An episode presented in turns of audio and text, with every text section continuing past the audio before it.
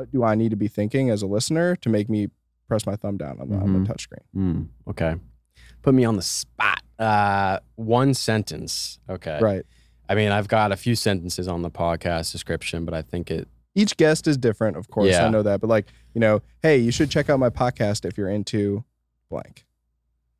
If you're into improve, I would just say improving your health. And then okay. that, and that's not like you could... That could be financial sovereignty. Mm-hmm. That, that could, could be your financial health. Be, it could be your physical your health. Relationships. Your mental health. Yes. Relationship.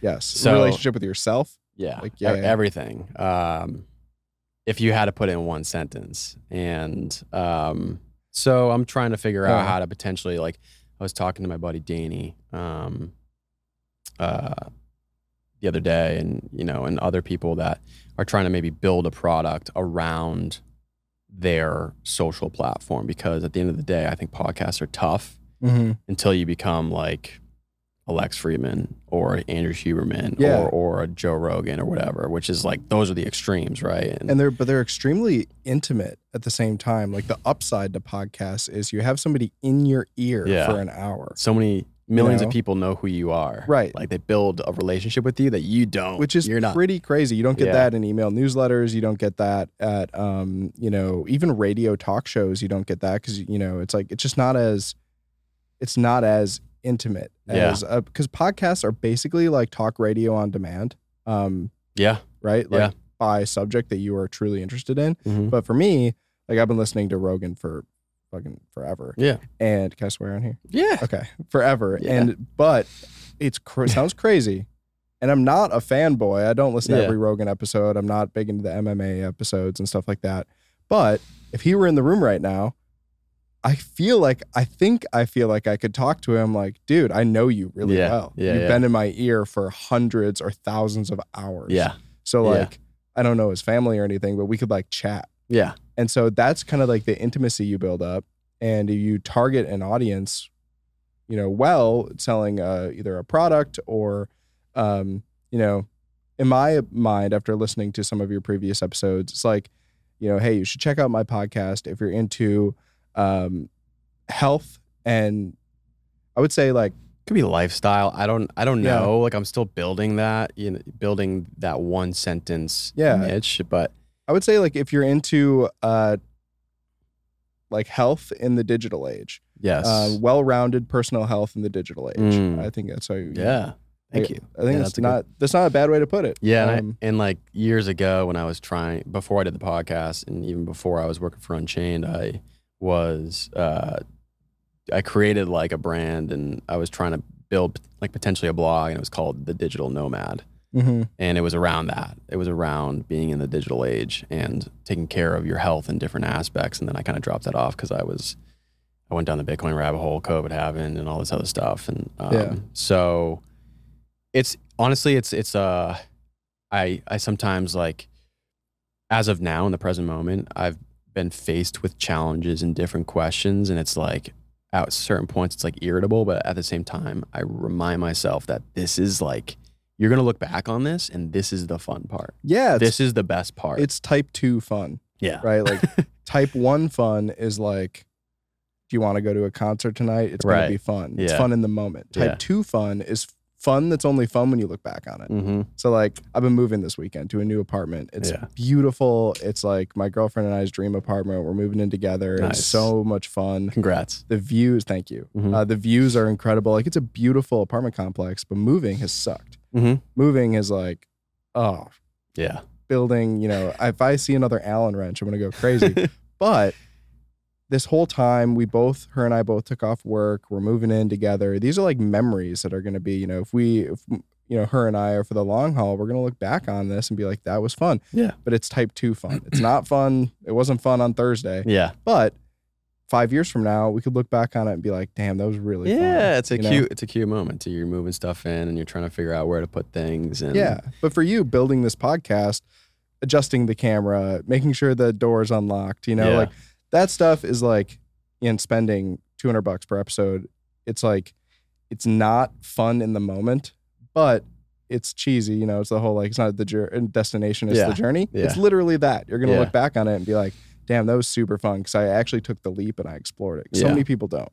So many people yeah. are like, hey, I want to start something, whether it's a podcast, newsletter, uh, learning to code, mm. uh, you know, woodworking, whatever. I, I want to be outside more. I want to like, but they don't get up off the couch and do it. So mm. I want to secure my wealth with yeah. my own keys. Mm. It's kind of what we do every yeah. single day.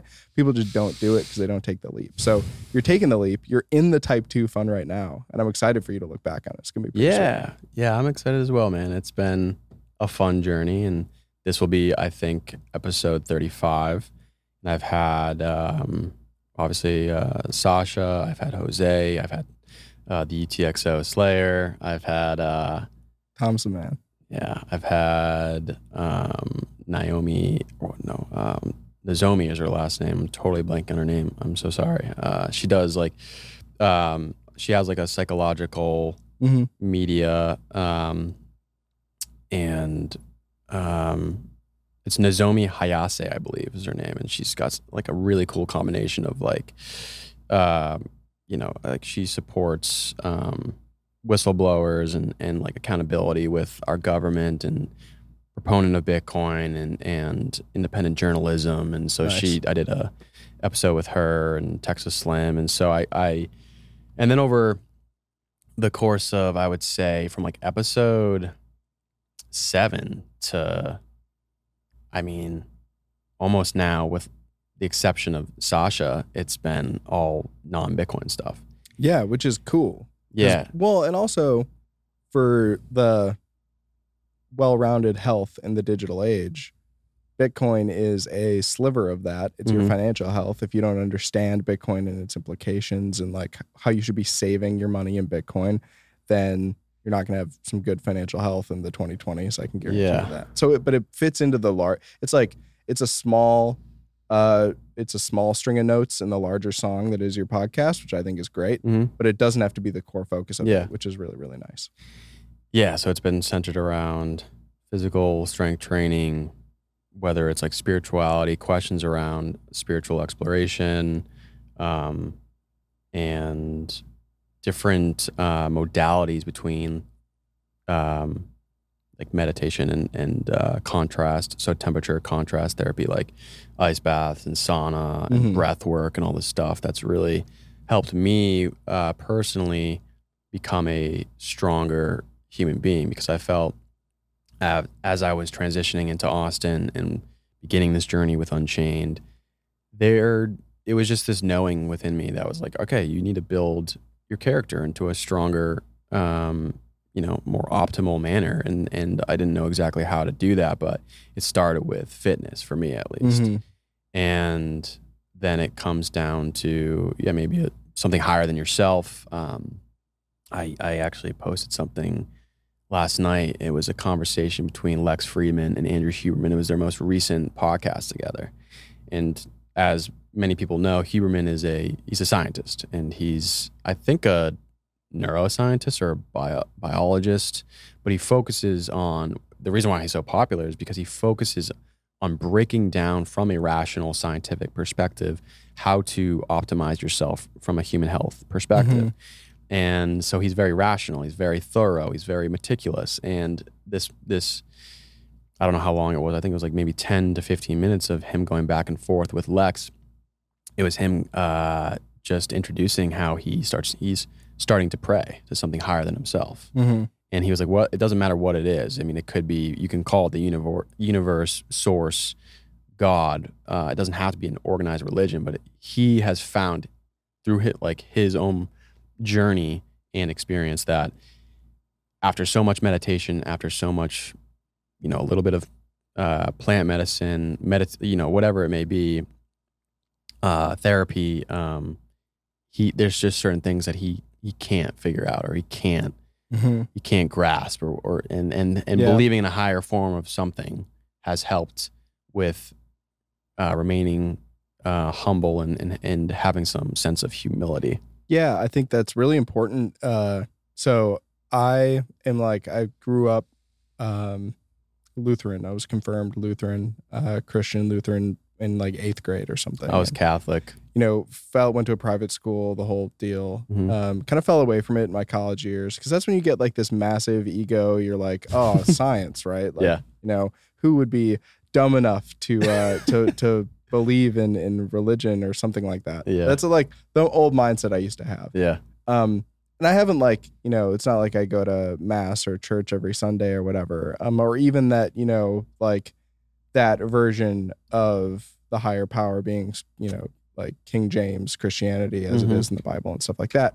But like, there's a reason that all of that text was written. There's a reason that humans over the course of multiple centuries have like, you know, felt almost morally obligated to think of something bigger than themselves, mm-hmm. like whatever deity or whatever form that takes place in. So like, I'm kind of going through that journey myself. My girlfriend is, uh, she is Christian herself. Um, I don't really know what denomination she like, you know, mm-hmm. kind of grew up Jehovah's Witness and like got out of that. Yeah. Um, but, you know, throughout the course of us being together, um, whether it's you drive by a car, uh, she would say a car wreck. She's from Texas. I would mm. say car crash. She would say car wreck. If we drive by a car wreck, if we um, are in, you know, downtown Austin and we see uh, some homelessness, uh, you know, people experiencing homelessness on the side of the road or it stops or whatever, I'll just like glance at her and notice she's like kind of talking to herself.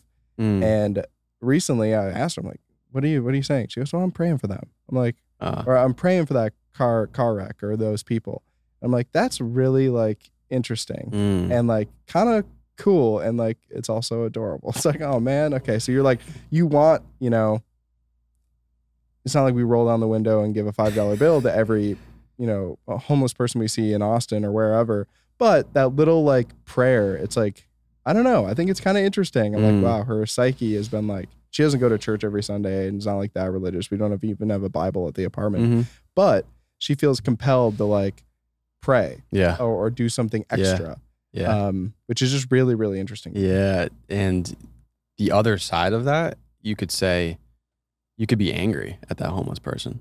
You could say so, like, like, why are you bothering me on the side of the street? That's the thing, right? Instead, it, she chose to pray and hope yeah. and give like some kind of hope or faith or some good energy to that person. Yeah, she took in what was a, probably a crappy situation, right? If somebody's knocking on your window or holding up a sign, you feel bad for them. But mm-hmm. you could also just as easily take it as, get out of the road or yeah. you know, something like that, which yeah. I'm guilty of doing too. Um, oh, yeah. You know? Yep. Um, but she like, kind of blocked that negative response, channeled it into, I can't help this person physically, but I'm going to like, you know, it, it's just, it's a different way of handling it. Sending good energy. It's like, yeah, it's, yeah. and it makes you a better person. You know, because like it's done over and over and over again. Then I wonder why she's so sweet and happy all the time. Yeah. I'm like, okay, maybe there's something to learn here, you know? Because yeah. like, in our jobs, dude, and you know this working with me, mm-hmm. it's easy to get stressed out. And especially in a B two C company where you're like working with people, people can be frustrating. Mm-hmm. Uh, half of my job is being frustrated for the most part because uh, it's just dealing with different people. And like, you know, it's kind of the eighty twenty rule. I think, I think twenty percent of the people we work with spend or take up about eighty percent of our time, mm-hmm. whether it's mm-hmm. technical issues or not understanding something or doing, you know, whatever. Things happen. Mm-hmm. And so I get kind of just this natural tension built up. And then sometimes I, I feel as if like when I'm communicating to my coworkers, I'm just communicating as if I'm super stressed. Um, so like I've been working with Katie and just kind of talking things through with her mm-hmm. and yeah, like channeling things and making yourself like more mindful and like just communication mm-hmm. also is a thing. Cause that's when she's praying for that homeless person. She's like communicating kind of, she's actually yeah. letting out that, that energy through communication. Mm-hmm. And it's like, just by doing that over and over and over again, you start to build up these different mental models of it's, how you see a situation. It's, it's like a muscle mm-hmm. and it almost becomes automatic. Yeah. And that, beco- that, that makes it almost like an effortless action that you take that just makes you a better human. And so also to comment, like I, I mean, the, the moments that I've spent with you at Unchained, cause we have worked Mm-hmm. with each other in different aspects. Um, I, I never see it. You are someone that has Uh, you're humble. Um, you have a nobility to your character, um, humility. You're always curious towards building your foundation, because like that's what we're doing with Unchained. That's like the mm. super cool aspect of uh, the technical concierge. And I'll let you kind of maybe introduce yourself a little bit more formally, but like yeah, yeah. Um, to the listeners that don't know who or, or uh, what Unchained is and who you are, but um, working alongside of you, it's been a pleasure because we started around the same time. Yeah, we did. Uh, summer of twenty-one. Yeah, and to see your growth into the technical concierge, I think V P. Mm-hmm. Um, yeah, it's it is stressful, and there has been a more recent case of like certain clients that have dealt with some crazy shit. You it's know? Cra- yeah, I mean, it's per- when you inject, and this is part of going back to that like health in the digital age. Yeah, like this is your financial health in the digital age as it relates to Bitcoin. Um, you need to be holding your own keys so you don't get uh, you know, rug pulled by mm-hmm. the exchanges of the world, which is a whole different podcast. Yeah. But what that does is it injects personal responsibility into the equation. Mm. And when you inject personal responsibility into a population that hasn't had to face personal responsibility for their finances mm. over the course of the past, you know, since nineteen seventy-one, basically, or whenever the yeah. going off the gold standard was, like you're bound to run into cases that are just problem childs at the end of the day, right? For lack of a better phrase. And yeah. and it's because this concept of personal responsibility has been so lost on people.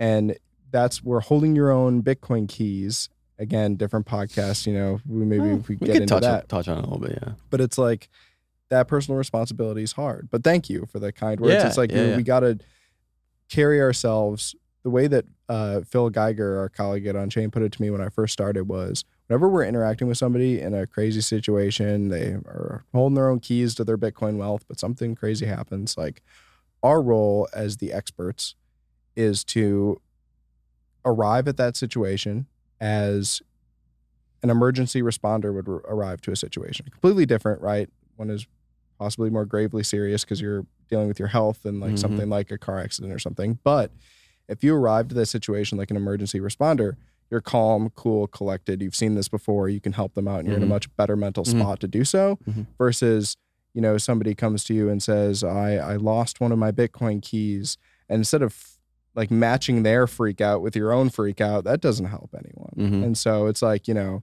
got it. But that is also a muscle. You got to practice it and got to be like very calm yeah. and cool with it. It's hard because I keep thinking, you know, I put myself in their situation. If that was my Bitcoin, like, yeah, oh, man. What the heck? Yeah, two threads yeah. that two threads that come to mind. So to comment on the lack of um, responsibility, I try to have a more maybe graceful perspective on like, okay, we, we had the Industrial Re- Revolution, and throughout that time there was the American Dream, and so there was specialization, and people were plumbers, or people were bankers, or people were all these different things, and it was nice to be able to live in a country where you can provide someone that's, or you can give back to someone, or have that, you know, mutual exchange where you pay them for their specialty. And I think we've just kind of, we we have, we've done that so much so that maybe, yeah, we're, we're just kind of, you know, lost in a way. But in regards to banking, yes, like we have totally just left all of our, and and there was no reason to worry about this, but like, yeah, the, the, the bank that you interact with, it, they deal with everything, mm-hmm. right? There's no worry of of losing your wealth by your own hands, but, sure. now, but now there is. Somebody steals your credit card, uh, you file, you know, uh, not a claim, but like you reach out to Capital One and they fix it. Yeah. Or uh, there's F D I C insurance for right. your bank account or something right. like that.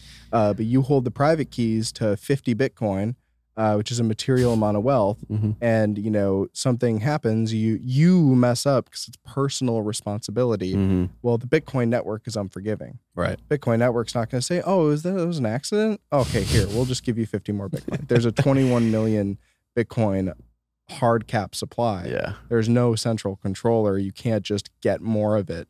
Um, there's no refunds. There's no chargebacks. There's no like, it, it is finality. And mm-hmm. so there's extreme, extreme responsibility. Mm-hmm. Um, but with that comes extreme, extreme freedom mm. and censorship resistance. and like a return to savings that is going to be ushering in a new wave of prosperity mm-hmm. um, for for like mankind, which is crazy to say. I we know. get to work in I it, know. which is so freaking cool. Yeah. But at the end of the day, it's, you know, there's going to be a lot of people that have that alarm clock of personal responsibility going off right in their face. And they're yeah. going to have to either figure out a way to hit the snooze button uh, or just wake up. Yeah. Um, and so. Yeah. And the second thread that came to me uh, earlier was uh, building. So from our perspective, working at Unchained, building the muscle of that cool, calm collective. Because mm-hmm. in the beginning, I mean, the infrastructure of the company, it was a startup. It was mm-hmm. you're going from Joe and Drew and, you know, and then Velvet and Sam, and then, you know, it builds from four, four people to, you know, fourteen and then thirty. And then now, I mean, we're probably over a hundred. Mm-hmm. And so in the beginning though, we didn't have that foundation of the technical concierge department really. And yeah, building that muscle for a very technical aspect that is very intense. It is intense. It's, it, yeah. I'm, I'm curious how, because I, I mean, I was with you in the old office at times. Mm-hmm. And I remember you looking at me, and uh, I, I work in the loan ops and now escrow department, but um, you know, working in the lending department wasn't as intense. It's still, you know, you're still working hard, but uh, you're not you're not face to face with clients. Sometimes you, I have been, but like face to face with clients that are telling you, "Hey, I've compromised my uh, key quorum mm-hmm. that that secures my Bitcoin," and there was days where you were just like, I have been nonstop in meetings, and yeah. just like, you know, building that structure and that curriculum for mm-hmm. other members of the team that have joined to be able to have a cool and collective demeanor. Um, it's been, yeah, I mean, those moments must have been pretty, yeah, pretty intense. I like to use the framing now. I mean, so still, even as, you know, I, I lead the concierge team at Unchained, um, which has been, a, you know, joined as a technical director and now uh, lead the team. And it's an amazing group of, of folks we have on the team. Mm-hmm. That's what we do, is spend every single day directly interfacing with clients. I still spend most of my time doing that, even as leader of the team, mm-hmm. which might change, hopefully, over time as we grow the team. But what I, what the goal is, Um, as we expand and as Bitcoin becomes, you know, more ingrained in people's lives as a savings vehicle, uh, it's not going away. So naturally, people are choosing to save in Bitcoin, and secure it the right way is going to grow. The long-term thesis for the company is set. And what I, I like to use the word institution here. And so I, when I say institution, I mean it in, um, this is actually a really interesting point. So institutions are, when I say the word institution, I'm not saying like, um, you know, a government body or like a university or something like that. Like when mm-hmm. you hear the word institution, I'm thinking like, think about it more as like the institution of marriage. Uh, an institution mm. is like a set of societal norms and relationships. Mm-hmm. That's an institution. Mm. So I want to create technical Bitcoin expertise as an institution within Unchained. I want to embed concierge principles as an institution within the client services team at Unchained. So, you know, there's that everybody that I look across the the office, uh, if we're in person, downtown Austin, I look across at, you know, one of the multiple members of our, our client services team, not just concierge, but client services as a whole. Mm-hmm. And I know that that person I'm looking at, you know, knows is, is uh, an emergency responder. Mm-hmm. Right? Who has my back? Mm. That person is an emergency responder. That person is an emergency responder. We have this team at Unchained. That's the goal, that like anybody at Unchained can help somebody who's in a precarious situation, one of our clients, mm-hmm. um, because we've embedded Bitcoin knowledge as an institution within the company. Mm. Um, that's really the goal. And it's starting to take shape. Tom mm. Hansik, killer. That guy is like, I have been so fortunate to work with him over the course of the past, like, what was it, year, over a year and a half? Um, yeah, well over a year and a half, on its way to being two years in December. He's the man, dude. I would not be where I am at in my career without Tom. Tom has put together educational content. He's worked with clients. He's gotten great reviews. He has made his teammates around him better. Um, he's helped educate his own teammates. Like, we, I need Tom from a, like, as a manager standpoint, I need Tom, but cloned. I'm trying to figure out that whole deal. Yeah. Um, but David Layton is the same way. David Layton started around the same time as me and is yeah. just an absolute, like, he's just like setting people up with private keys and talking about Bitcoin is that man's passion.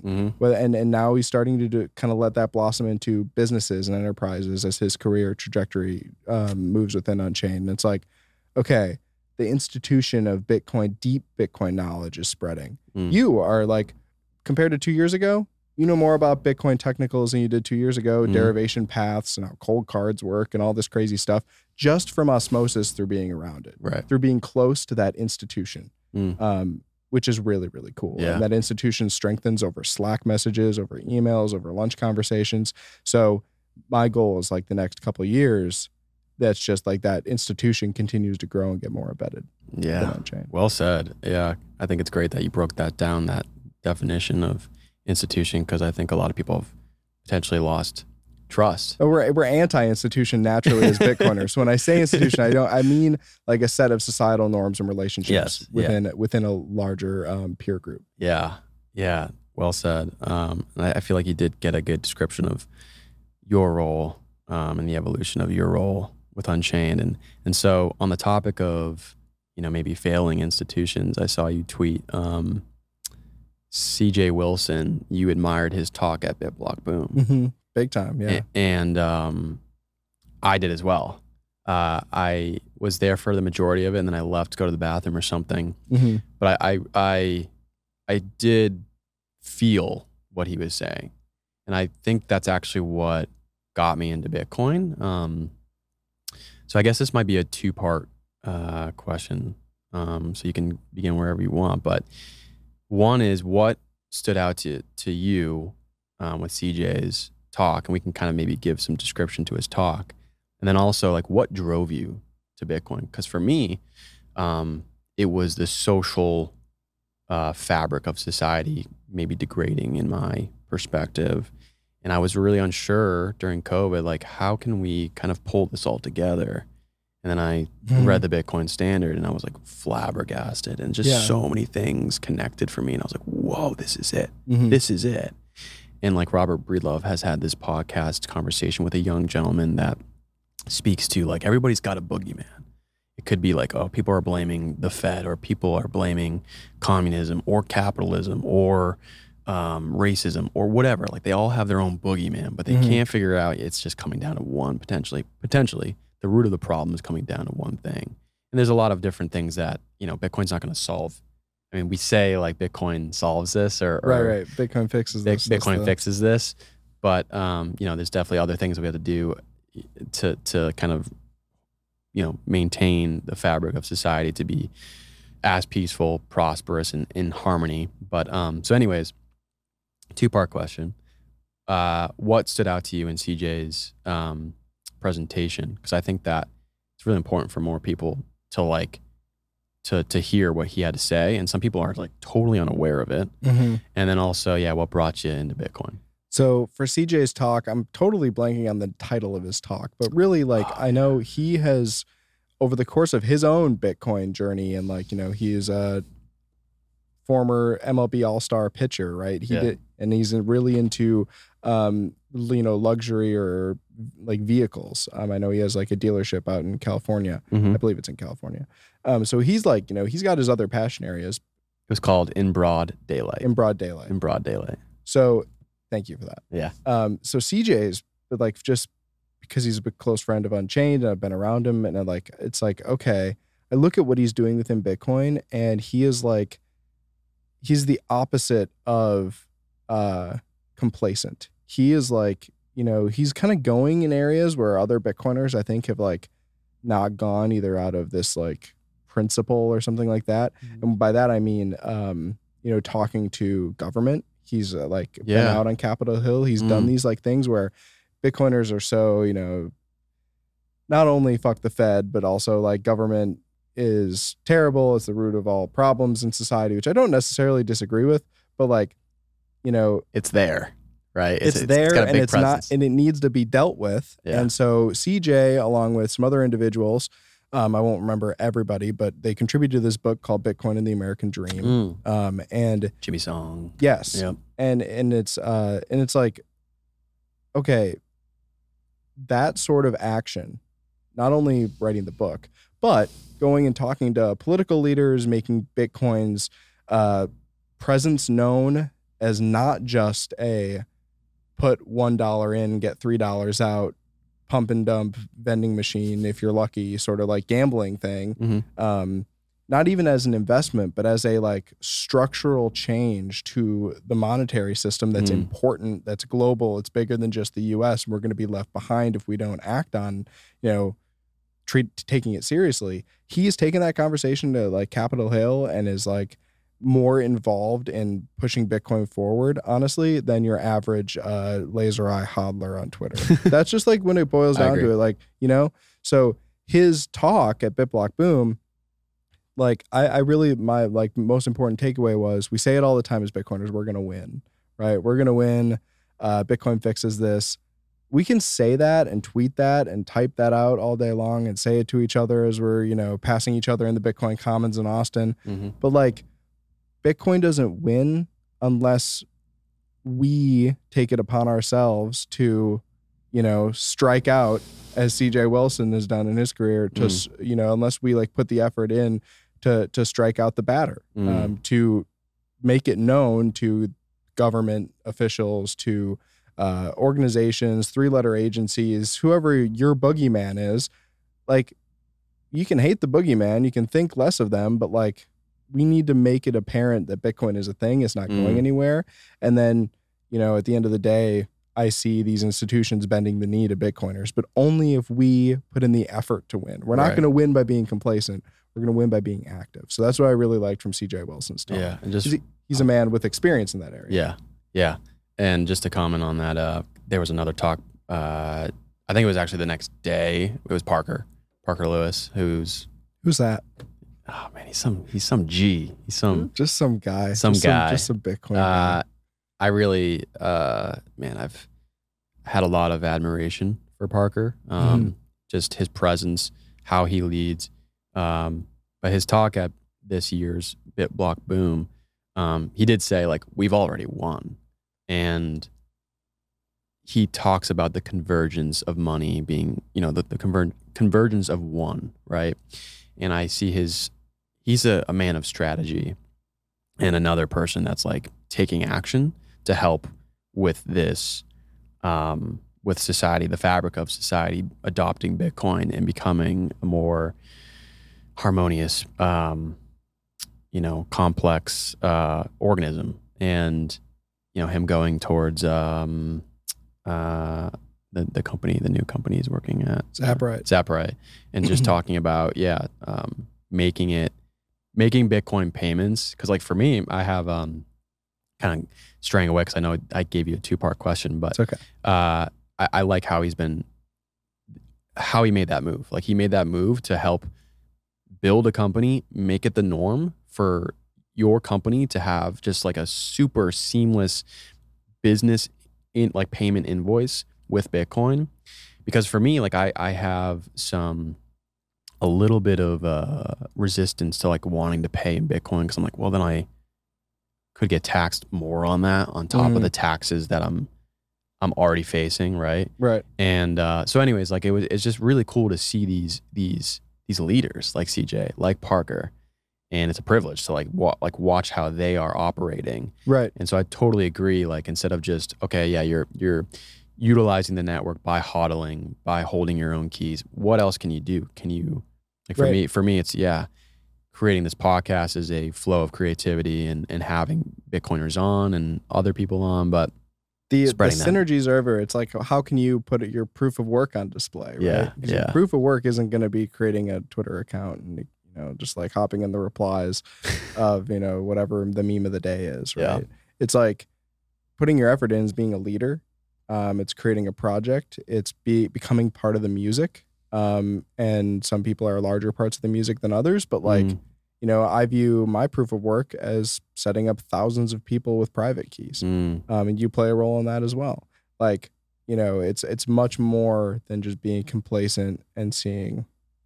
you know, seeing Bitcoin win and just kind of like in the, in a way you are then a, a beneficiary of like it's still Cantilinism, I, in my opinion, uh, if Bitcoin wins and you just kind of didn't do anything, right? Mm-hmm. Um, sure, maybe you were smart enough in the moment to understand Bitcoin's a better money, so you saved in Bitcoin, and then you just kind of win by default, because mm-hmm. off the backs and proof of work and hard work of all these other people. Um, but Bitcoin's so much larger than just, you know, Parker and C J and Unchained. Yeah, yeah, of course. But it's still that kind of like innate recognition that we need to do something. We mm-hmm. need to be active. Um, so second part of your question, though, was what got me into Bitcoin. Mm-hmm. Dude, it was getting, putting one dollar in and getting three dollars out. I think a more important question is why am I stay? Why did I stay in Bitcoin? Yeah, yeah. Um, and didn't just sell it, you know? It's like an Eric Case, and he's laughed at this so many times, and I've heard him say, it's like, everybody just comes for a number, go up, and then you just get like, your whole fabric of reality just gets completely exactly. turned around. And that's so true. Like, you know, I was like buying whatever tokens would go up in twenty seventeen. Yeah. And like, no, that's why I, I got interested in Bitcoin, is because yeah. I was like, wow. I, the first time in my life as a young professional with disposable income in my first job, could invest, quote unquote, and it could be this new thing that, you know, my dad and uncle don't know anything about. So I'm, I can be like this, you know, I can talk about it and feel cool, and it's Bitcoin or crypto, and mm-hmm. I can put in uh, a thousand bucks into Bitcoin, and then, you know, and a couple months later, it's it's fifteen hundred dollars, mm-hmm. and like it, like wow, I'm so I'm brilliant. Um, But like, why did I stay? That's a whole different conversation. Yeah. And that's where Eric Kaysen's point of like, you know, and as like part of this is at Unchained, when we, when somebody signs up for, to get onboarded, um, and by that we mean like, we'll work with you directly to set up your hardware wallets and hold you the keys to your own Bitcoin. When somebody signs up for concierge onboarding, we send them sometimes their hardware wallets um, in, in the mail, but no matter what, we send them the inheritance protocol.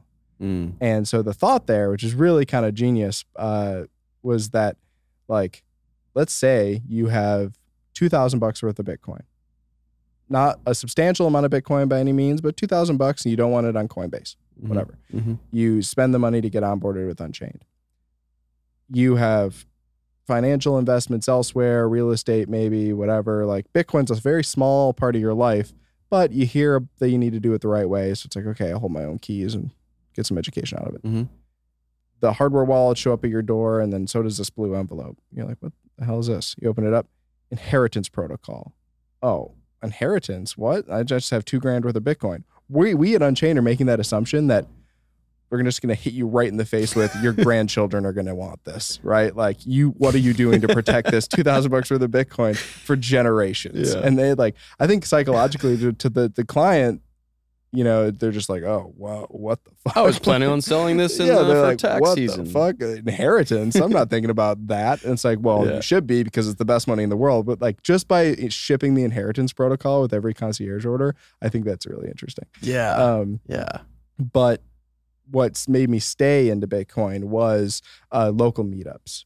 So like, you know, I purchased Bitcoin um, significantly and got rid of my like, shit coins or whatever that I was doing, which really wasn't all that much, mm-hmm. which like I'm proud of. Um, but like it was, you know, Ethereum, World Computer, I bought into the whole meme. But then as soon as I went Bitcoin only, because I like just was done gambling basically, um, I had it on the exchange, didn't hold my own keys, but I was like, okay, could probably learn more about it. I actually stayed because I wanted to have like a blog or a website and do this thing, like, you know, have a newsletter. I was like, okay, first time in my life out of college, I have disposable income. I'm working at a company, um, but I want like a side hustle. I want more money. What could I, what's this new thing that I could, you know, leverage my knowledge on? Okay, mm-hmm. well, I own Bitcoin. That's kind of cool. Not a lot of people know about it yet. Um, could I start a newsletter or whatever? Mm. That's what I wanted to do. I wanted to like start this website where it covered Bitcoin and other cryptos and was like, mm. you know, basically like, I wanted to make like a little coin desk, you know, like yeah. what could be my publication that I could do as this little side project. And I didn't, I realized quickly, I didn't know enough about Bitcoin. I wasn't running a node. I didn't hold my own keys. Didn't even know what that was. So I went, I was living in Minneapolis at the time, and I went to a Minneapolis Bitcoin meetup. There was about six of us there at a brewery in Minneapolis called Prize Brewing. Um, of those six people, Brandon Quittum, uh, who led the Minneapolis meetup, Uh, he was there. Um, he was my like very first person that I shook hands with Whoa. in Bitcoin. Yeah. That's awesome. Brand, Brandon's the man. Yeah. I don't know if he remembers as much as I do, but walked into Prize, saw a dude with long blonde hair, like in a little man bun up at the uh, counter ordering a beer. And I think it was him from like Twitter or wherever. I was like, Brandon, and like shook his hand. I'm like, I'm here for the meetup. And sat mm. down. Right next to Brandon was Cam Strome, who know, was, yeah. uh, you know, our yeah. uh, former colleague at yeah. Unchained, um, who got me to come to Unchained and stuff like that. So mm-hmm. it's just like right away, like thrust into this, like, wow, this is a cool group of folks to be having a beer with talking about Bitcoin mm-hmm. and amongst other folks at the Minneapolis meetup. And that conversation that first night at Prize, we talked about, um, of course, the price of Bitcoin, what was happening around Bitcoin at that time. Um, we talked about Lolly was a really popular, like, mm. you know, browser extension that had just gotten started around that time. And so we just started to talk about, but it was only Bitcoin things. It was kind of like shitting on everything else, right? Like blockchain technology yeah. and like these other Ethereum and stuff. It was a Bitcoin only meetup. And I'm like, okay, through this conversation, just one couple, couple hours at Prize Brewing, I was learning more about Bitcoin. I'm like, okay, got to go to this Minneapolis meetup every mm-hmm. month. And through that meetup, honestly, through that meetup, so much was was offered to me by the way of, you know, learning and it's like inspiring me to go down the rabbit hole, to buy a cold card, to listen to R H R and Rabbit Hole Recap and mm. stuff. And like to Marty and Matt O'Dell, like to get them in my ear for that intimate podcast conversation we were mm. talking about earlier, like all that stuff. It was just like, it truly was stumbling down the rabbit hole. Mm. And every Minneapolis meetup we went, we kept them going throughout COVID. We did one Zoom meetup, collectively decided that was bullshit. And then we met, met up at like this, you know, one of the members of our, our meetup had like this office location. It was like twenty twenty, height of COVID, but we were all meeting up, drinking bourbon, talking about Bitcoin. It felt like that, like, Revolutionary yeah. War period era. Yeah, we're yeah. just like all in the cold in Minneapolis talking about Bitcoin. Uh, we had summer meetups in the park. Uh, Cam, I think it was Cam, got us all a copy of Economics in One Lesson by Henry Hazlitt. Oh, wow. Um, Justin Mueller, who uh, who is a part of the Minneapolis Bitcoin meetup, got actually a grant from, uh, I think it was, I might mess this up. I think his grant was from Spiral to work on Fediment. Um, mm. But he's part of the Minneapolis Bitcoin mm. meetup. Maybe it's not Grant from Spiral. Justin's listening. I'm sorry. But he is great. And he like gave a whole workshop on how to, you know, like run a node or download Bitcoin Core, or like use a cold card or like all these things. It was just like, just all this information through human to human contact and mm. talking about it and not from scrolling Twitter. That was the key. Mm. Um, which is why I think third places like the Commons, Bitcoin Park, uh, What's uh, PubKey in New York, which I haven't been to yet, but I hear it's cool. Like these third spaces are so freaking important. Mm. Local meetups are really important. Yeah. Um. So like, yeah, came to Bitcoin for number go up, stayed in Bitcoin because there was so much to learn, and because the people in it were just really inspiring to be around. I, Sorry, super long no, answer to your question. Don't apologize. That's exactly why I had you on. I want wanted to hear that more intimate, uh, you know, journey of yours. Um, and yeah, a lot to unpack there. Uh, yeah, I think the meetups are very important. I think it's, uh, cause like I, I didn't have that at first. I was in Boston when I was, um, when I was learning about Bitcoin, and then I read the Bitcoin Standard. I read The Sovereign Individual. I read a few other books, and then I got into Bitcoin Twitter, and it was a double-edged sword. It was like pretty helpful, but also like, you know, if you're on there all the time scrolling, it can get a little...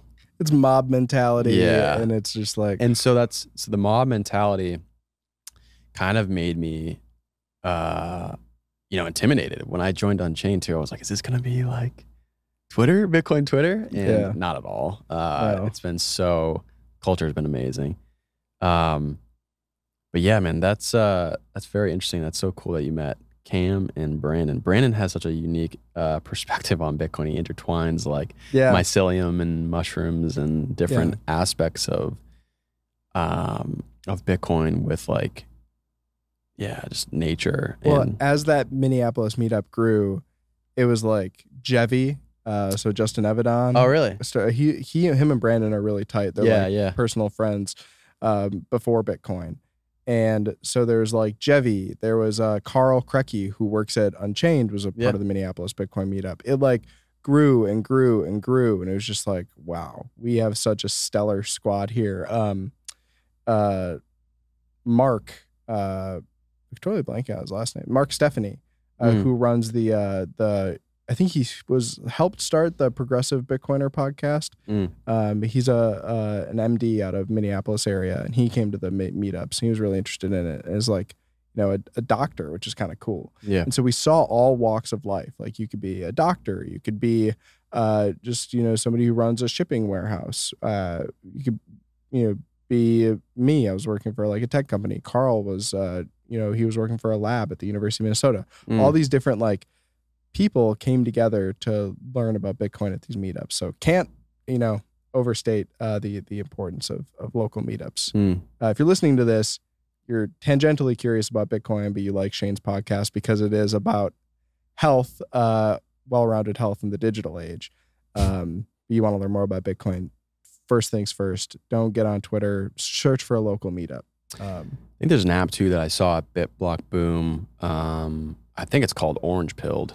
Yeah. It's an app. I can even look. I think I downloaded it. So, like, the Orange Pill app will help you find a meetup, but I'm going to have to agree with, uh, I think, Stephen Hall on our, our team at Unchained. Um, I'm not a fan of Orange Pill, the phrase. Really? Okay. I think it's, there's so many weird things in Bitcoin that I'm not a fan of, but, like, we don't need, you know, to shill digital pharmaceuticals to people.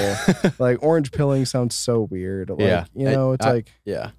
Like, parts of me, like, if you're talking to serious people with wealth or families... I agree. And you're talking about Bitcoin, like, if the title of your presentation is Getting Orange Pilled, it's like, what? Yeah. Like, you yeah. know, it's just, to me, it's it's immature and it's not...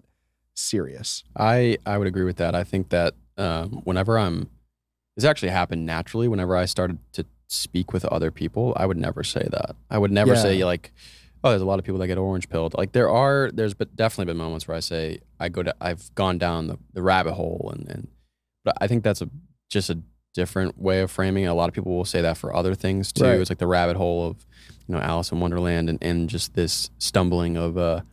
endless journey of a specific category. And orange pilling, like I, I hear a lot of people use the term white pill and black pill and, mm, and, and red, red pill, pill and blue yeah. pill. And I'm like, sometimes I'm like, I don't even know what that means. Yeah, we as a society don't need more pills.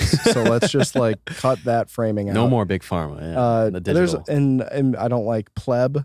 I don't like cold storage. I don't like all these ah. terms I'm just not a big fan of for various different cold, reasons. Cold storage, I mean, that's something that Uh, I don't think Unchained really uses as much. I mean, it's every now and then it's there, but like, I just hate like scrolling on through apps, or I get ads in like, you know, my phone if I'm doing whatever. Mm-hmm. And because we work in Bitcoin, I'm sure my phone's listening to me. So it'll show me ads for like Ledger or Trezor or whatever. Yeah. And it's just like ultimate cold storage for your Bitcoin. Mm-hmm. It's like, that's so false. Yeah. Like cold storage is not the, the hardware wallet Trezor itself. Cold storage is something that you as the user act on. Mm. Like you can be using a Trezor, but you're not, you don't have cold storage if you put your seed phrase, you know, if you email it to your attorney. So like, it doesn't matter if you use a Trezor, like cold, using the phrase cold storage removes personal responsibility from the equation and makes people think that X Y Z solution is the cold storage, and that's a false uh, premise. Mm. It's like you, cold storage is how you treat the private key material. Um, so I just don't like the cold storage phrasing. So many people are in it for that quick fix, that quick like solution, that pill mm. that's going to help them you right. know, lose weight instead of going out and exercising. They want that cold storage solution instead of learning to like, you know, write down your seed phrase and keep it secure. Right. I just, yeah, that's why I don't like cold storage. How would you... Uh, try to distinguish it to have a more effective conceptual, uh, you know, standpoint for, for people that is more simplistic. Yeah. It's like cold storage and hot storage, right? Like that for me now, it's instantaneous. Like I recognize, okay, what what that means. Yeah, and it's like an electrical thing. It's like hot is connected to yeah, you know, the internet, the and, internet yeah. or power or something. Cold is like it's safe to touch. It's offline. It's offline. Yeah. So I I do like the phrasing offline keys. I think offline keys is better than cold storage. Okay. Like keep your keys offline. Okay. Um, you know, it's weird to say keep your Bitcoin offline because Bitcoin's like not offline. It's right. associated with an address on the blockchain. Like mm-hmm. it's kind of like forever online in a way, but your keys that can unlock and move your Bitcoin, those should be kept offline. Yeah. So I like offline keys more. It makes more sense. Um, you can use a Trezor, but are your keys offline? Mm. Like that's what matters. Yeah. Um, so yeah. Interesting. Yeah. I like uh, the evolution of the different terminology. And I think uh, hardware wallet. So is it a hardware wallet? Is it a signing device? Have we figured that out? No. That one's just what, gonna what's going to happen with, like, where are we going with that? Are, are we going to solidify like a signing device or, or? I don't know. I mean, private key, um, key manager. Yeah, key manager. We're still figuring that out. I yeah. guess key manager, uh, just Bitcoin key.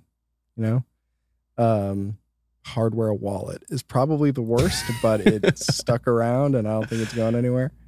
Um, hardware wallet. Yeah, I think we're gonna look back because like. Yeah, that's just what I was introduced to, and I, I do feel, looking back, we'll be like, that was a terrible decision. Yeah, it's not the best, um, but I don't know what is going to be better. Yeah. Um, so I don't know if you had another question lined up, but I wanted to, uh, and we can keep it on the Bitcoin stuff, yeah. but yeah, also wanted to, because I think you're actually doing this without realizing it, and so I want to talk a little bit about indie hacking. Sure. Um, if you're cool with that. Yeah, absolutely. Are you familiar with indie hacking? Uh, not really. Okay. So indie hacking, because you mentioned like digital nomad, right? And that was mm-hmm. a phrase that was used in like maybe the late, mid to late twenty tens or early twenty tens if you were like an O G digital nomad. Mm-hmm. But it's this group of people who like decided, digital nomads and indie hackers, indie hacker stands for independent hacker. So like... um. kind of decided that a nine to five or, you know, working for a, a corporation or a company was not for them. They didn't like the idea of having a boss and having like deliverables and O K Rs and the corporatized bullshit. Mm-hmm. They just like, hey, I have a skill set and I'm going to independently hack my way to earning uh, an income every month. And with that, Uh, I can do it from wherever I want. Mm. So it could be uh, the proverbial example was from a beach in Bali or something like mm. that. Um, working from a beach is probably horrible. It sounds great, but it's probably not the best idea. Uh, or paints this really false like picture of what indie hacking is. But um, I've been like falling into this community pretty hardcore. So mm. I've been like falling down that rabbit hole just as much as Bitcoin. And I've been trying to maybe what I should do is find a local meetup for indie mm. hackers. Um, but independently hacking your way to earn revenue and not have to work for a company, I think is a really, really interesting idea. And it doesn't have to be, when we say hacking, it doesn't have to be coding or learning to code. I think that's a large portion of it. And you should become technical enough in the year twenty twenty-three to like put a website together, know some H T M L and C S S, mm-hmm. and maybe even a little bit of JavaScript that probably will take you a very long way. Yeah. That's what I'm trying to do. Yeah. Cause I didn't go grow up as like going to be a software engineer, yeah. kind of teaching myself. But I think you're an example of indie hacking is you're independently hacking your away your, your side project that could one day end up with revenue for you. Mm-hmm. So your version of indie hacking is putting together this, you know, is creating, is putting together this podcast. Mm. That is indie hacking for sure. That's like, that's a, that's a way to indie hack. Um, Real quick, when yeah. I think of hacking, I just think of like shadowy shadowy cloaked uh yeah. engineers that are like hacking like a like a I don't know software for a company or whatever, mm-hmm.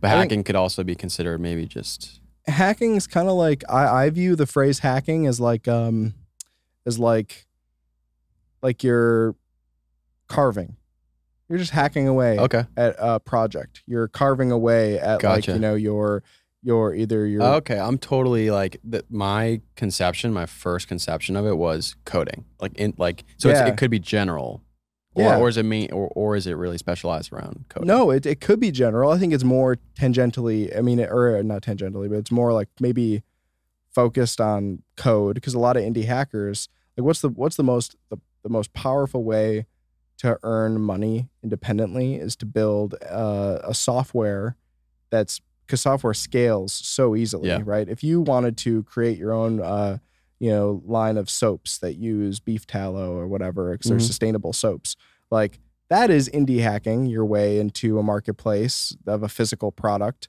Um, but it's like, doesn't really involve code, but mm. it's harder to scale. Mm-hmm. Software, you could create a little web app that turns every website you go to into dark mode automatically as a browser extension. And it costs two bucks a month uh, to for users to use, and uh, put it on the Google Chrome App Store, and immediately it's available to all two yeah. billion Chrome users. Mm. That's like a way of indie hacking. And so there's indie hackers as like the business. Indie hackers is actually, if you go to indie hackers dot com, it's started by Cortland Allen, um, who is just this like software developer guy. Uh, pretty cool. He has a cool podcast. He has people on his podcast that are making ten thousand bucks a month, twenty thousand bucks a month, just from like their own projects that they've oh, started. Wow. And him and his brother own Indie Hackers. Stripe bought Indie Hackers, um, I think in twenty seventeen or something like that. Um, because if you're an indie hacker, you have a software project and you want to take money for it, you naturally integrate Stripe. So Stripe mm. thought it was probably a good strategic move to acquire Indie Hackers as like this community. Mm. It's a podcast, it's a newsletter, it's a website where indie hackers go on and share their stories and get interviewed. Mm-hmm. And I've just been going so hard at listening to these stories to try to get inspired, because I do think that um, one day, I, you know, I don't necessarily want to uh, work for a company. I think it'd be great to have the freedom and flexibility to put value out into the world mm-hmm.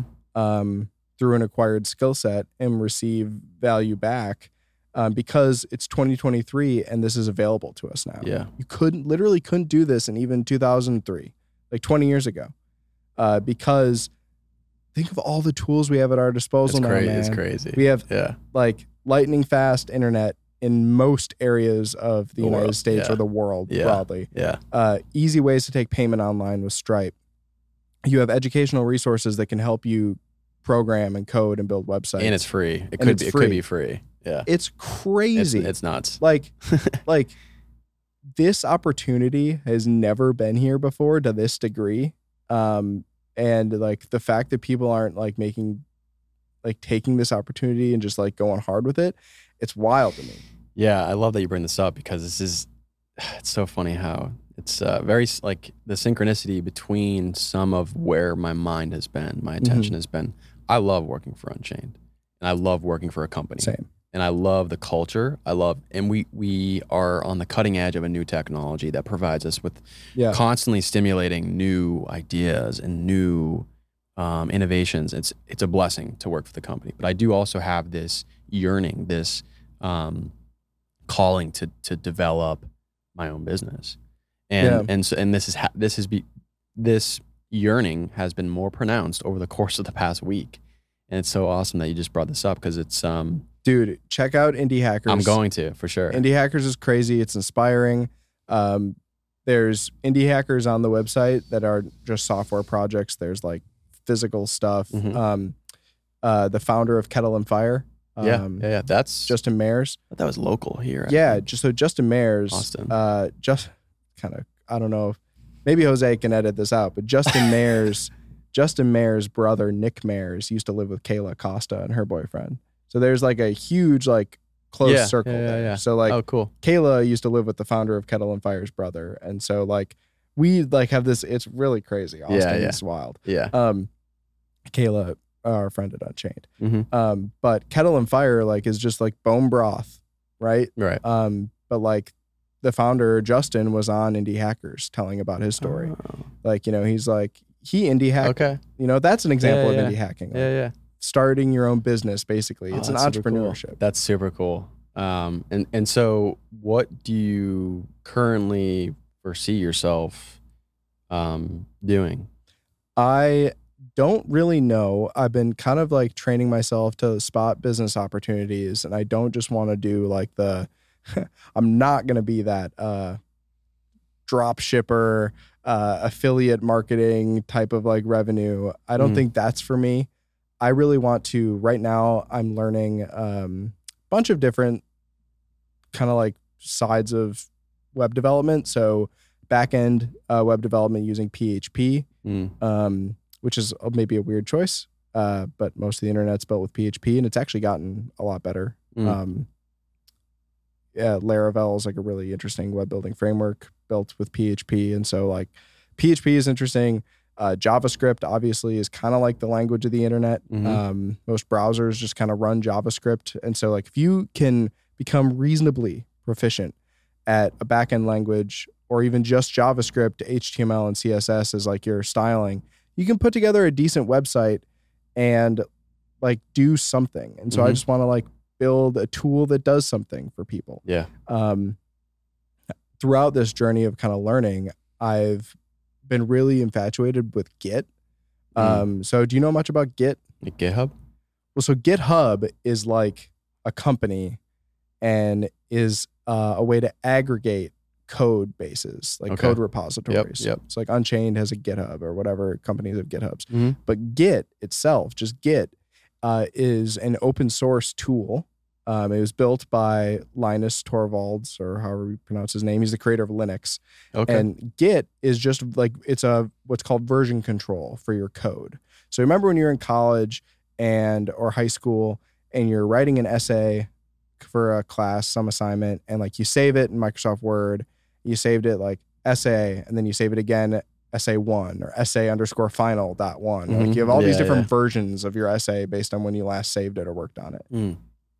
Git is a way to do version control, but for code. So like you and I are working on a piece of software. Um, you know, like, so an example of this would be Caravan. Caravan is a tool built by Unchained. It's open source. So the code is out on GitHub, but if you want to, you can clone all the code for Caravan on your own computer, build a little feature on it. You know, I want to change the colors on Caravan from the Unchained blue to green. Mm. I can do that because it's open source, and I've, you know, Git can help me clone the the code base, make my own changes, and I'm running my own fork of Caravan. Okay. Okay. So Git is just fascinating. I probably didn't do the best job of no, describing that, that, it. That made a lot of sense. But yeah. Git is like version control for code. Mm. And I'm like, wow, open source is built on Git. Teams around, like software engineering teams around the world use Git. It's kind of like this, this like version control system that mm. people are using. Mm. And so all that is to say, this probably sounds super boring to anyone else listening. No. Um, all that is to say, I want to build, through learning Git, I want to build a tool that helps people learn Git. Mm-hmm. My, okay. I want to build the best way to learn Git on the internet, and that's what I, I want to build. And, and so I'm, bu- I'm I'm learning to code in JavaScript and P H P and H T M L and C S S and stuff like that, um, with the goal of this project of helping people learn Git. That's kind awesome. Of an interesting thing. Yeah. It's so like a course. Would kind be, of would like be the a product. Course. Yeah, it'd be like a course. Okay. Yeah. It's and, very interesting. Yeah. Yeah. Um. I was gonna ask another question. Um, what are you What are you using to uh, to learn how to code? Those um, lang- with those languages, I've heard of um, Code Academy. So I am for P H P and like Laravel.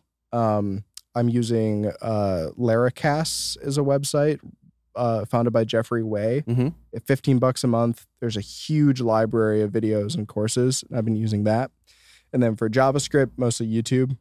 Honestly, mm-hmm. okay. Um, not using any like the Codecademy or Free Code Camp or these boot camps or anything. Sure.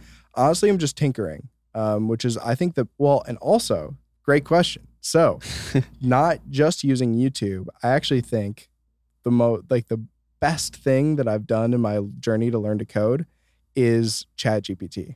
Really, dude, by far. I pay for ChatGPT four because okay. I'm a simp, and what I do is, if I watch a YouTube video, let's say um, I want to, like, there's a YouTube video that shows me using JavaScript how to click a button. Like, I want to build, I have my website page that I style in H T M L and C S S, and then I want a button that if you click the button, a little form pops up, and you can enter your name and press save.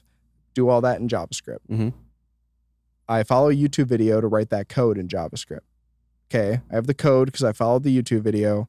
I don't really know what this does. Like, I'm playing with fire. Like, I built this button that I can click and it works, but I don't know what this code does. Mm. Like, what does this line of code do?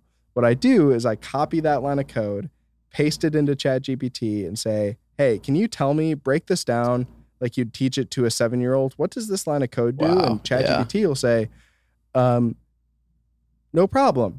That line of code uh, references this JavaScript library, and we're using this uh, function will do this. Mm. Um, you can always use this code, you know, for a button on your website or whatever. It'll give me like everything, and I help. I debug my code.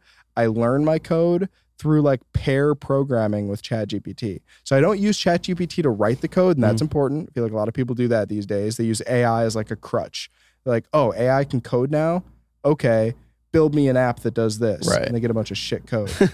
Really, the best way to use A I tools is to learn to code yourself, but use it as that like, you have a world-class computer science instructor sitting on your shoulder.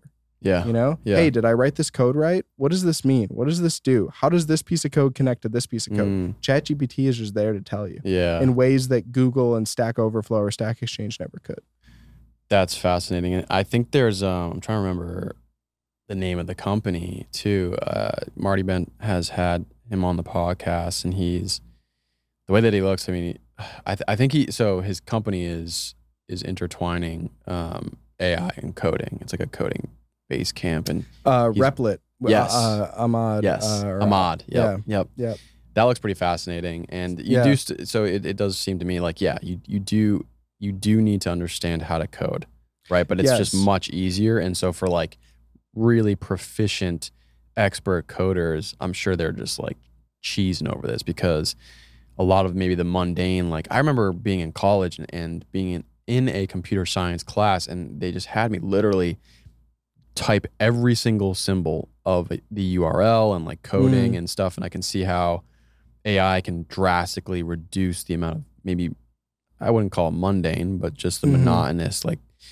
coding in a way. Am I correct in that yeah. presumption? Um, yeah. It's like I'm trying to think of like the best analogy. It would be like, uh, it'd be, uh, so this is probably not the best analogy, but like, Let's talk, let's say like cooking. Let's say you've never made paella before, but you really want to make a good seafood paella with the crispy rice, and you have a cast iron pot. You have, you have all everything you need, mm-hmm. um, but you don't know how to put it all together. Mm-hmm. And so ChatGPT would basically be your sous chef in the kitchen. You're the head chef, ChatGPT is the sous okay. chef, and it would be kind of right next to you as you're building your paella, and you're saying, hey, Uh, right now, this is when you should put the the rice in with the bone broth. Yeah. And then while that's cooking, go over and start preparing your shrimp. That's a good analogy. It's like, yeah. oh, okay, it's like a sous chef that's with you. A lot of people treat it as their own personal chef. Say, hey, make me that paella. That's the wrong way to use mm. A I for coding. Um, and I think uh, Ahmad knows that with Replit, because that's why with Replit, you kind of have like a little co-pilot um, that can help you debug your code, not only write something, but tell you what it means mm, so mm-hmm. you can kind of internalize it. Um, that's super cool. Yeah, it's really fascinating, super cool. dude. And so like... And I'm not a coder, and I still think that's super cool. And I, I've, pon- I've pondered on like learning to code, because I, out of almost like necessity, a feeling of necessity. Because and it's, dude, it's so freaking cool to write to code bit- and see it work. Yeah. You're just like... oh my God, this is amazing. But then let's like, wait, wait, wait. People have been coding for decades and decades now. In a way, yeah. But like, in a much I can way. finally do this. Yeah. Like it's not, it's not that mystical black box anywhere, anywhere. It's like, it's right here. And also when you're, when you're coding, when you're programming, computers will do what you tell it to do. Mm-hmm. So it's not that hard. Mm-hmm. It's like, you know, go forward, go back, turn left, turn right. Computer will do everything yeah. you want it to do if your code is correct. And if it's not correct, you get a little error message and just paste that error into ChatGPT and be like, hey, where's this yeah. code wrong? And that's like, that saves probably so much time, because you previously had to just, with your human eyes, uh, just go down all the code to find where the bug was. Mm-hmm. Now you can just copy and paste, and it just tells you pretty proficiently, it tells, tells you. you where the bug oh, is. Oh, this was wrong because you forgot to put a semicolon there. Yeah. Oh. Put a semicolon Dude, there. Hours, like so many hours of just that one semicolon. Yes. Oh, God. But but it can help you be the, it can be that sous chef for you to tell you, hey, you forgot to add salt. It's up in the yeah. cupboard. It's like, yeah. oh, well, okay. Cool. And so it makes indie hacking, to tie it back to that conversation, yeah. it makes indie hacking so much easier. You know, you have a little thought about a cool app or a cool, what would, you know, what would be a cool thing that you think you could sell to people, mm-hmm. um, makes it so much easier. Yeah. And then to tie it into people that are listening, um, that might not be interested in coding, like yeah we just took a really weird turn from Bitcoin no. into indie hacking and coding and business building. No, I love it. I think it's really I love important. It I love it and uh something that came to mind, and I was expressing this before, um just with uh so to put these two together, um Naval Ravikant's statement of Uh, there's like eight billion people in the world. I hope mm-hmm. there's eight billion companies or businesses. Um, and then the uh, course that Dan Coe offers, which I'll send to you because you might be interested in the future. Yeah. I think it's a high valuable course um, that's relatively cheap for, I think, the value that you're getting. Um, but Dan Coe incorporates this. Um, I think it's it might cater more towards like personal branding, but I think, you know, even if you might not necessarily, like you specifically think, like you you might not want to create a personal brand, um, you might still be able to tie in the information and lessons within this course towards whatever you're trying to build. Because like whatever you build with, um, you know, trying to teach people how to use Git, right? That's what you're trying to do. Mm-hmm. um, you're eventually going to need to market it. And so if you can market it in your own authentic way, it might even help you yeah. with, you know, just having more fulfillment, because you're not, you're not paying, like you said, um, you know, affiliates or, or uh, for sure. Yeah. Yeah. There's definitely, and that's like, that's a problem. And that's another thing, right? Like if you are indie hacking or you want to indie hack, you want to build your own project, but your mm-hmm. first, but you spend days agonizing over what your website's going to be called or like how you're going to market it. When you do that right away, you might as well just say sayonara to that idea, yeah. right? It's like, you know, so to your point, I will probably want to focus on that, but like I want something to market first. Yeah. So like got to finish the actually coding it, building it, get, talking to people. Hey, would you use this? Do you think this yeah. is cool? Yeah. We have a unique opportunity at Unchained. I can go to our developers, Buck and Sasha, yeah. uh, and say like, hey guys, is this cool? Is this right? Is this accurate? Yeah. Would you use this? Like, is this kind of interesting?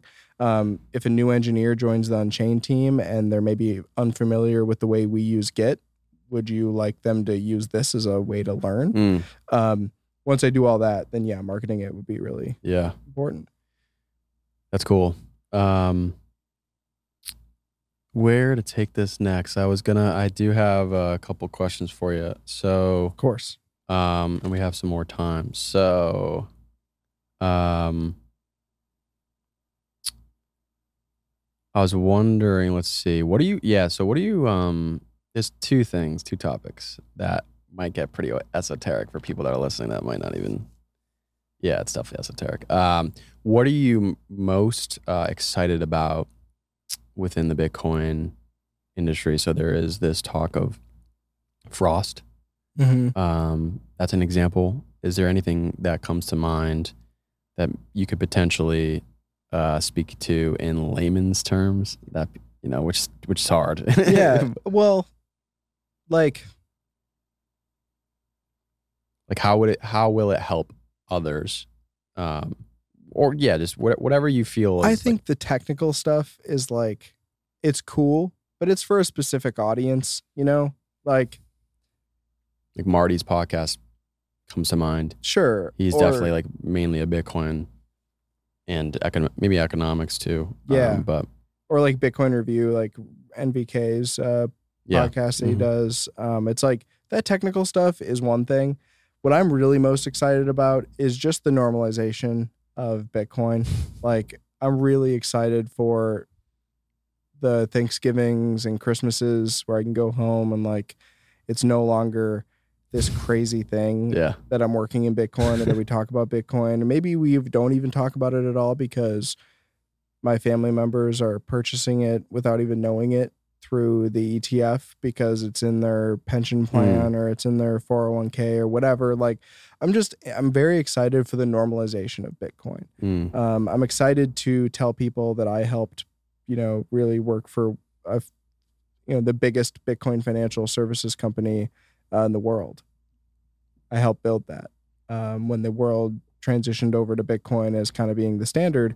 Um, I was there and played a role in at that company. Mm. That's what I'm, I'm like looking forward to that. The technical stuff, Frost is cool, but like you say that and to the listener or to most people, our clients, it goes over their head and they don't really care. Mm. They want to know their Bitcoin is safe, accessible, uh, and that's pretty much and growing in purchasing power against mm. the U S dollar. That's really what they give a shit about. Yeah. So as like, while it's technically kind of fun, it's also like, eh, yeah, I guess I'm excited for different cryptographic primitives to come to Bitcoin. What the fuck does that mean?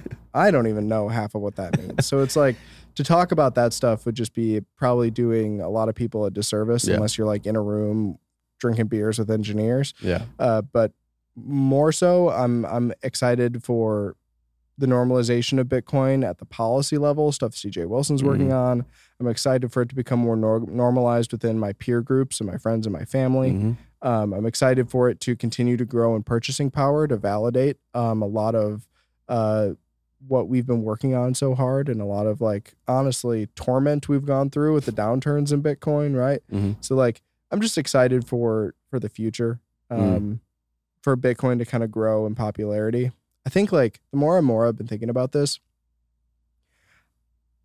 I this might be a hot take. I actually think the name Bitcoin does, like, a lot of harm. Or it did in the early days, mm-hmm. um, or even does now. Like, my girlfriend used to make this joke when we first started seeing each other. Uh, when I told her I would work for a Bitcoin company, and she's like, "That sounds like something you get in Mario, like when you're playing, you get a little Bitcoin." Yeah, it's like uh, people don't take it, and this is su- really superficial. And as a Bitcoiner, I like, I don't really care about this mm-hmm. at a deep level, but I can appreciate how somebody would feel this way. That the name Bitcoin just sounds fake, sounds. Scammy, sounds yeah. fake, sounds like futuristic, or maybe it's an arcade game and not a a monetary paradigm shift, mm-hmm. right? I don't know what else it would be called, but Bitcoin, I think, is is the name of it. Freedom money. Yeah, right? Like, it's, it's going to take a while for people to take that seriously. Yeah. You know? Yeah. I'm sure dollar, really, I mean, at the end of the day, that doesn't mean much. Yeah. Um, but like Bitcoin and monopoly money are closer than Bitcoin and dollar in the minds and psyche of a lot of people right now. Mm. And so that's unfortunate because we see the other side of it. We're in it every day. We're like in the trenches. It's our world. It's yeah. our online experience. It's our work experience. But like you go to somebody who's just living in rural Massachusetts or rural Wisconsin, where I'm from, they hear Bitcoin. Maybe they saw it on the news. Uh, they hear about Sam Bankman-Fried and F T X, and it's automatically a scam. It's like, okay, so it's going to take time for people to understand that, oh, Bitcoin, you mean like the internet money, like the, mm. the money that we now use uh, as kind of like globally, the money that the money that nations buy oil in, the mm. money that large prices are denominated in, the the money that, uh, you know, that went up in, in U S dollar terms pretty crazily, the, the money that I thought I was late on, but now I save my money in it, the money mm-hmm. that uh, is the best performing E T F uh, out there, you know, like that's probably going to happen. Like mm. just, oh, Bitcoin, you mean the new money? Like that's what it's eventually going to be. Yeah. It's going to be less about uh, Bitcoin and crypto. So like, yeah, yeah, yeah. yeah. No, I, I that's a interesting response. And I've talked to uh, our dear friend, Tom Hansik, and he's claimed, and I think also Parker and other people have claimed that hyper Bitcoinization, if you want to call it that, or just the the normalization of uh, of Bitcoin could very much happen in the, like the like twenty thirty, twenty thirties. And yeah, hyper normalization of Bitcoin. Yeah, rather than hyper Bitcoinization, I think. Yeah, um, do you probably think, same outcome, but yeah. Do you do you agree with that time frame, that prediction? Mm-hmm. Yeah, that's seven years from now, six years from now. We're getting closer to twenty twenty-four, six and change. Um, and, like, that's realistic to me. Uh, like, very realistic, mm-hmm. incredibly realistic. Mm. Um, we need it to be. Otherwise, we're going to be in a really, really shitty spot. Uh, yeah. Just with U S dollar inflation and kind of like, you know, global like hegemons fighting each other and stuff yeah. like that. Like, it's going to be a weird decade, but um, I think if you're a Bitcoin holder and you understand the importance of, of a non-state money without seniorage, you're in a good spot. Mm. Um, there's one other, this, so there's one question that I have that would be off topic of Bitcoin. Um, but there is maybe one that I'd like to, to look at. So there was a really interesting, um, talk at Bitblock Boom. And I think you and Tom left to go back to work. It was on Friday. It was the first day.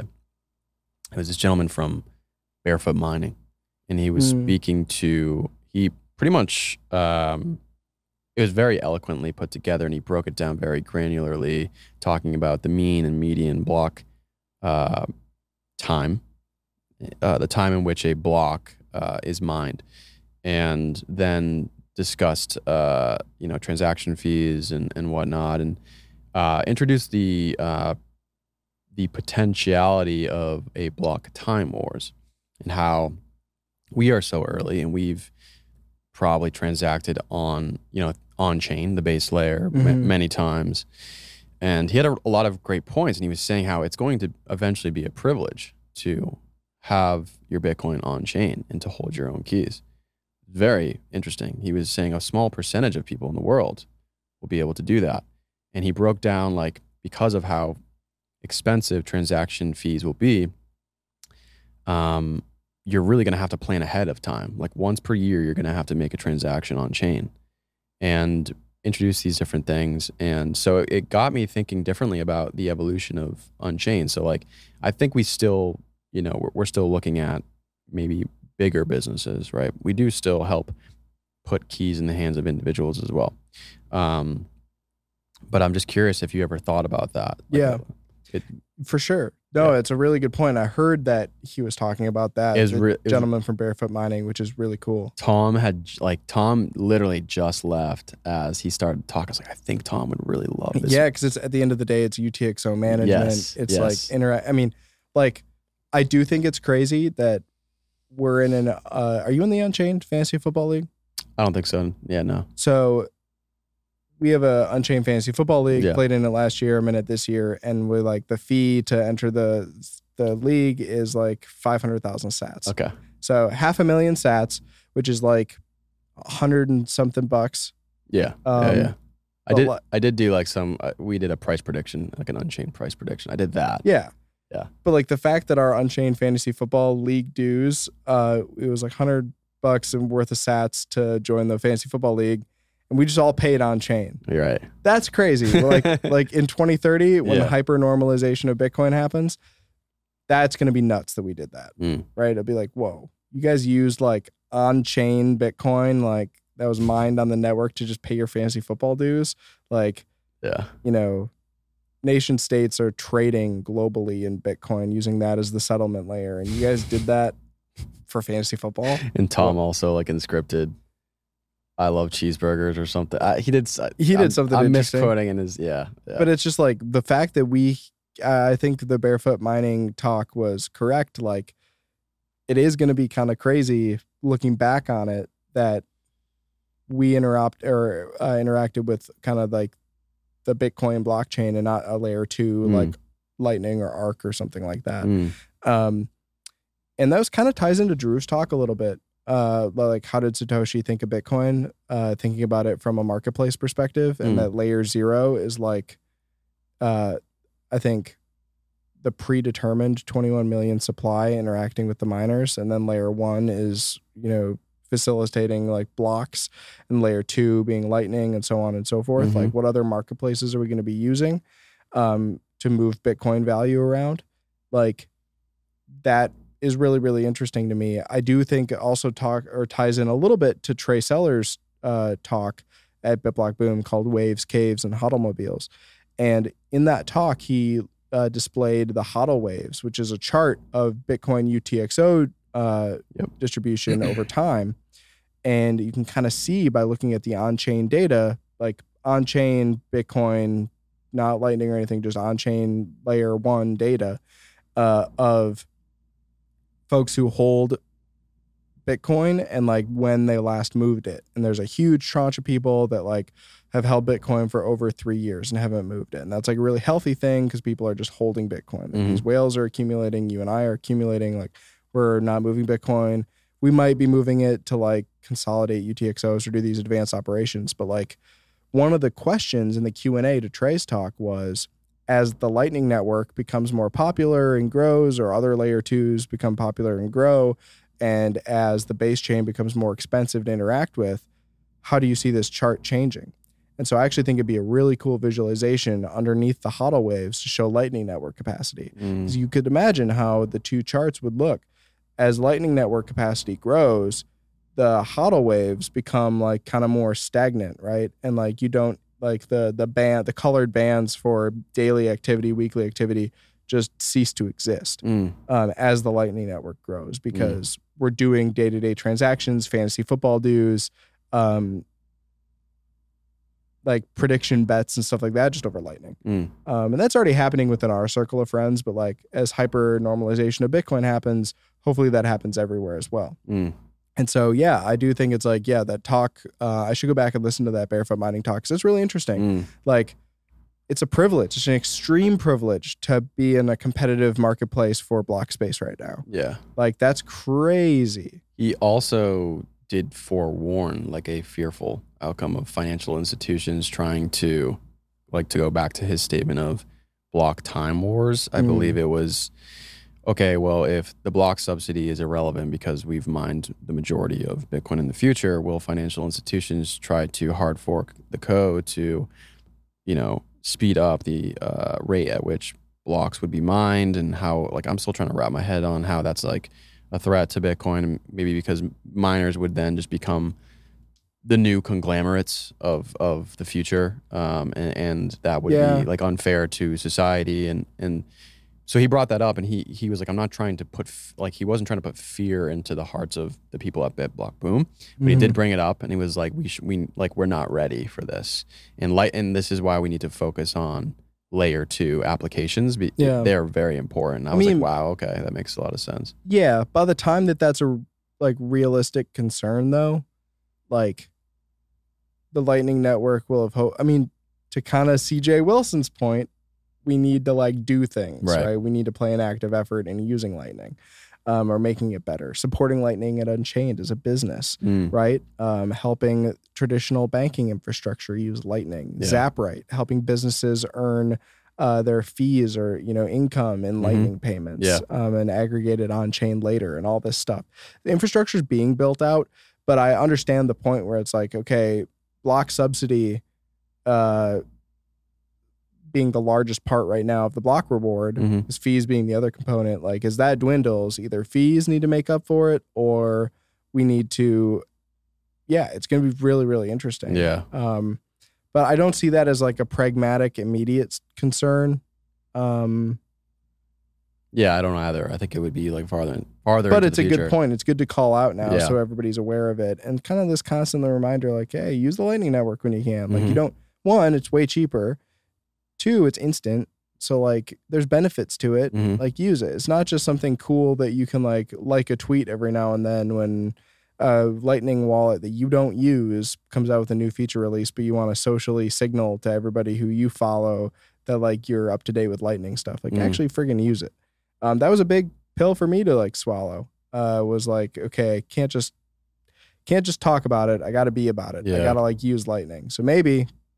for fantasy football next year, we should use that. yeah, um, and it's been. Uh, the, I mean, I haven't dived too far into Lightning. I mean, so the normalization of Lightning, um, you know, is is is already in process in, in my view through Zaps on Nostr and like making it easy. So for for me, I just um, downloaded the wallet of Satoshi, sent a few sats there, uh, used that wallet for. You know, just to enter into the the da- like Damus application, right? And you know, when you when you think of Nostr and you understand Nostr and the Lightning Network, it might seem like overly technical, but there are tools built for you to like use applications to literally just download, and you can use that. It's for, for someone yeah. that has no Right. You know, no no technical skills. So I yeah, get, custodial lightning is going to be around, and it's going to be a thing. Yeah, like self custody lightning. I don't know.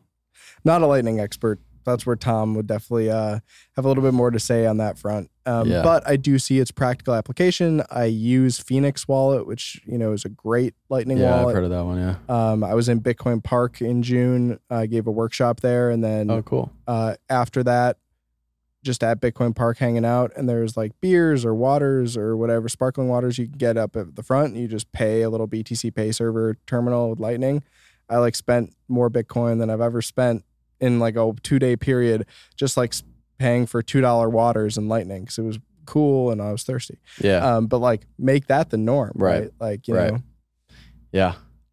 Um, we have a little bit more time left, and uh, I want to be mindful of your time. Um, but I think, uh, something that comes to mind, uh, aside from the indie hacking and building your own business, like, a, and aside from, you know, your, being a Renaissance man in uh, in the Bitcoin industry, uh, what other like, what other? So let's say normalization of Bitcoin was mm-hmm. was here, um, and you still had fifty years to live in this human vessel.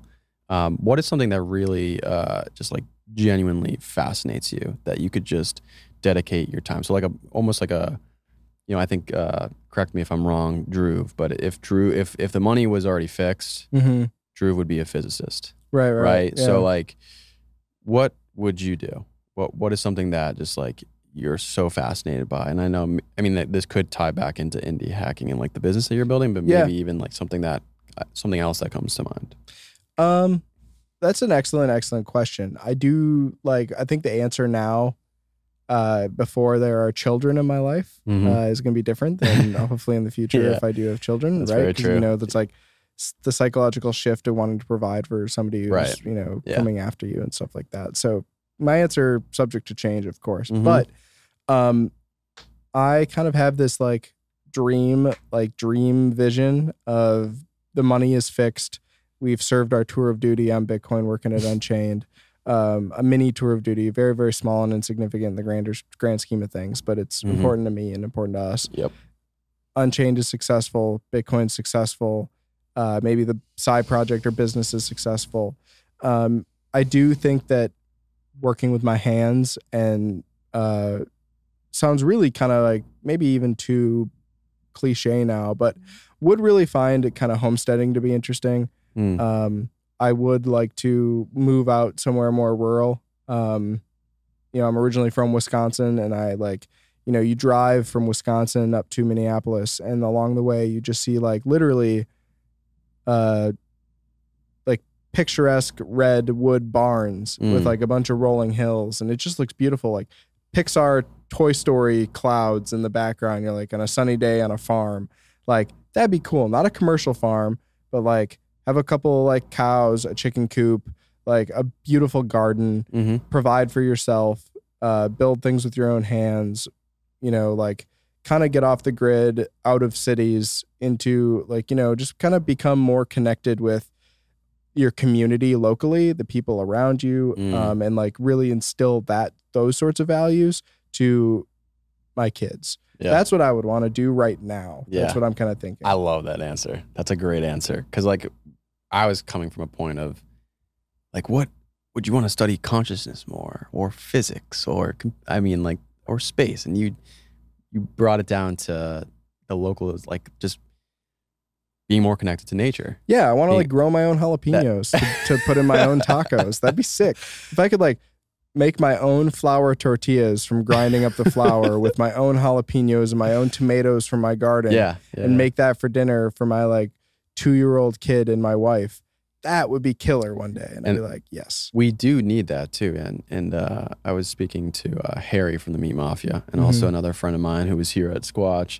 Um, he's into regen uh, agriculture and saying like, yeah, we, we, we've lost um, like the hyper-localization of being self-sustainable. Mm-hmm. And maybe that's due to yeah. the centralization of cities and, do, you know, money and... and um, I cent- think like The it could be like my so here's kind of the interesting thing too, like this whole idea with homesteading mm-hmm. and like providing for yourself more. Um, we can almost seek to do it in a very futuristic way. Like it would, like it would be really cool for me, because I actually think that indie hacking and building a business but learning to program, it's kind of like um, architecture in a way. Like I want to build a grand cathedral. It's just only that my cathedral is going to be digital probably, mm-hmm. and built with code instead mm-hmm. of concrete. Yeah, you know. Yeah. So it'd be like, how cool would it be to, you know, go in the morning, like on a Wednesday, my ideal Wednesday would be I wake up, I, you know, go check the apple trees in my orchard. Yeah. Right. Uh, throw some grain at my chicken, come inside and like connect to gigabit internet and start programming in JavaScript. Yeah. That's sick. That is so fucking That's awesome. Cool. Yeah. When like, it is like this like futuristic, you know, like that's what I think is crazy. I know, and I agree. My yeah. money is cryptographically secured uh, with a globally distributed protocol. I program and build my cathedral and my life's work digitally built with code, but I like provide for my family and I'm connected to my community and the earth. Like, yeah. dude, that... And you could truly right be off-grid as well, because you could yeah. use like the, the concept of uh, Starlink, right? Use Starlink to to program and code and, you know, be like futuristic, but then like, you know, I want to be typing JavaScript while I still have like dirt on my hands. Well, that's a great way to end it. Yeah. That's a great way to end it. Um, thank you so much for coming on. This Dude, is, of course. This, this is great. Such a pleasure to have you on. And I hope to do this um, with more Unchained members and, and Bitcoiners and just keep the podcast going. But um, yeah, if you want to shout out uh, where people can find you just to, to um, you know, see what you're doing and Um, yeah, where, wherever you'd like to begin with that. Yeah. Uh, dude, thanks for having me on. Yeah. This is crazy. Went everywhere with it. So if somebody listened to this whole thing end to end, like, dude, bro, bravo. We bravo, talked about a yes, lot of weird shit. Yes. Um, but these sorts of talks are really inspiring. They're cool for me because I get to talk about this indie hacker stuff yeah. and these like things that I don't really talk about normally, even with coworkers or friends. Mm-hmm. Um, so thank you. Yeah. What you're doing here is cool. I'm excited to see you grow the brand. Um, start getting back what you've put into this. I think that's really important for you. I think this could be something you earn revenue with Thanks, uh, over time, just like combining it with a newsletter, all this other stuff. Yeah. I do see it being pretty cool. Thank you. Um, my best way to like, you know, keep in touch with what I'm doing and what I'm working on and stuff would just be my Twitter account right now, um, at clockwork underscore prior. Mm. Um, meaning behind that is, Uh, you should be adjusting your priors like clockwork when you're presented with new information. So mm. if you, if at first you hear about Bitcoin and it sounds like a Mario coin, maybe uh, take some time to learn about it and adjust your priors uh, on on how you think about that that stuff. And it goes with really anything. Yeah. Um. So at clockwork underscore prior on Twitter. Uh, my GitHub username is Typer Campbell. Uh, Campbell. Sorry. My grandfather likes it when the P is silent. Yeah. Typer Campbell instead of uh, Tyler Campbell. Okay. On GitHub. And yeah, otherwise I'm just uh, hacking away uh, personal projects and trying to build institutions within Unchained. Heck yeah. Well, thank you so much again. And I think that concludes it. Peace out, guys. Peace out.